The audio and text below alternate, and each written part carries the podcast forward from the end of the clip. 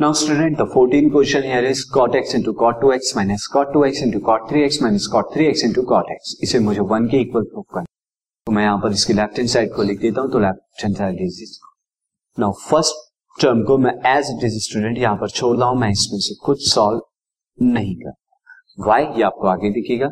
Now second to term से मैं minus cot three x को कॉमन ले लेता हूँ तो माइनस जब कॉट थ्री एक्स को कॉमन लूँगा I will get this cot two x plus cot x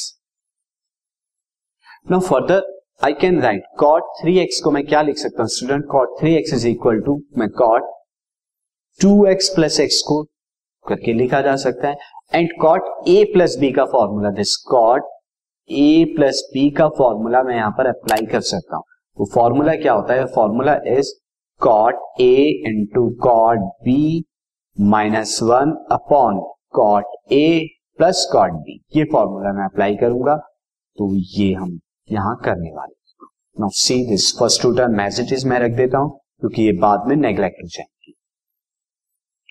Now minus cot three x three x में फॉर्मूला जब मैं लगाऊँगा कॉट ए यानी टू एक्स प्लस एक्स करके तो it will get is cot two x A की जगह two x B की जगह x and cot x minus one upon cot two x plus cot x now further cot three x के multiple में क्या था? Cot two x plus cot x ये था नाउ ये कैंसिल आउट हो रहा है इससे।